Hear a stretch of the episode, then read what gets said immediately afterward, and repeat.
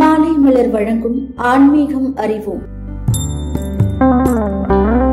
ஒரு சில குடும்பங்கள் ஏதாவது ஒரு காரணத்திற்காக சொந்த ஊரை விட்டு வேறு இடத்திற்கு சென்று வாழ்க்கை நடத்துவர். இதன் காரணமாக இரண்டு அல்லது மூன்று தலைமுறைகள் குலதெய்வ கோவில் வழிபாடு பற்றி அறியாமலேயே வாழ்ந்திருப்பார்கள். அவர்கள் நல்ல நிலைக்கு வரும்போது குலதெய்வம் எது என்று அவர்களுக்கு தெரியாமல் போய்விடும். சந்தர்ப்ப சூழ்நிலை காரணமாகவோ அல்லது குலதெய்வத்தின் உதவி கூட ஒரு சிலருக்கு கிடைத்து விடாத கர்மவினை காரணமாக எது குலதெய்வம் என்று தெரியாத சூழல் ஒரு சிலருக்கு ஏற்பட்டு விடுகிறது.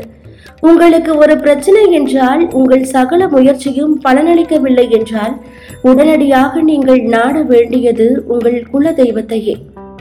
சரி குலதெய்வம் தெரியாதவர்கள் என்ன செய்யலாம்? உங்களுக்கு ஜாதகம் இருந்தால் லக்னத்தில் ஐந்தாம் வீடு ஐந்தில் உள்ள கிரகம் ஐந்தாம் வீட்டை பார்வையிடும் கிரகம் ஆகியவற்றை பாருங்கள். அவற்றின் அடிப்படையிலேயே உங்கள் குலதெய்வம் இருந்திருக்கும். உதாரணத்திற்கு ஐந்தாம் வீட்டிற்கு குருவும் சூரியனும் சம்பந்தப்பட்டு இருந்தால் சிவ அம்சம் பொருந்திய குரு ஸ்தானத்தில் உள்ளவர் உங்கள் குலதெய்வமாக இருக்கலாம். ஐந்தில் ஒரு நீச கிரகமோ அல்லது ஐந்தாம் வீட்டுக்கு உரியவர் நீசமாகவோ இருந்தால் உங்கள் குலதெய்வத்தை நீங்கள் கண்டுகொள்ளவே இல்லை என்று அர்த்தம். உங்கள் தாத்தா காலத்திலேயே அதை ஒரு பொருட்டாக மதித்து வணங்கவில்லை என்று அர்த்தம். நீங்கள் உரிய முறைப்படி வணங்கி அந்த குலதெய்வத்தின் ஆசி பெறவில்லை என்றால் உங்களுக்கு வாழ்நாள் முழுக்க தடைகள் முட்டுக்கட்டைகள் என்று தொடர் போராட்டம்தான். உங்கள் பரம்பரையின் ஒட்டுமொத்த பாவ கணக்கில் ஒரு பெரும் பகுதியை நீங்கள் தீர்த்து அதன் பிறகு உங்கள் சொந்த காலில் நிற்க வேண்டும். குலதெய்வம் உங்கள் வம்சாவடியில் பிறந்து வளர்ந்து உங்கள் வம்சம் தடைக்க தன் உடல் பொருள் ஆவியை அர்ப்பணித்தவராக கூட இருக்கலாம். சரி குலதெய்வம் தெரியாதவர்கள் எந்த தெய்வத்தை வணங்கலாம்?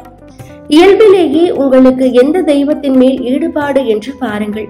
பரம்பரையாக ஜென்ம ஜென்மமாக உங்கள் உணர்வில் ஊன்றி இருக்கும் விஷயம் அது. அது சிவனோ பெருமாளோ அம்மனோ முருகனோ கருப்பசாமியோ முனியோ எதுவாக வேண்டுமானாலும் பரவாயில்லை. அண்ணாமலையாரை குலதெய்வமாக கும்பிட ஆரம்பிக்கலாம். சதுரகிரி அருகில் இருப்பவர்கள் மகாலிங்கத்தை குலதெய்வமாக வழிபடலாம். இல்லையா? திருச்செந்தூர் முருகனை வணங்கலாம். பொதுவாக குன்று இருக்கும் இடமெல்லாம் குமரன் இருக்கும் இடம் என்று கூறுவர். ஆனால் திருச்செந்தூரில் நீர்நிலைக்கு அருகில் உள்ள திருத்தலத்தில் முருகப்பெருமான் வீற்றுள்ளதும் இந்த கோவிலுக்கு தனி சிறப்பை அளிக்கிறது. மேலும் திருச்செந்தூர் சம்ஹார ஸ்தலமாகவும் விளங்குகிறது. எனவே தீய சக்தியை மட்டுமின்றி மனிதர்கள் மனதில் இருக்கும் அளவிற்கு மீறிய ஆசை கோபம் காமம் ஆகியவற்றையும் அழிக்கக்கூடிய சக்தி இந்த திருத்தலத்திற்கு உள்ளது.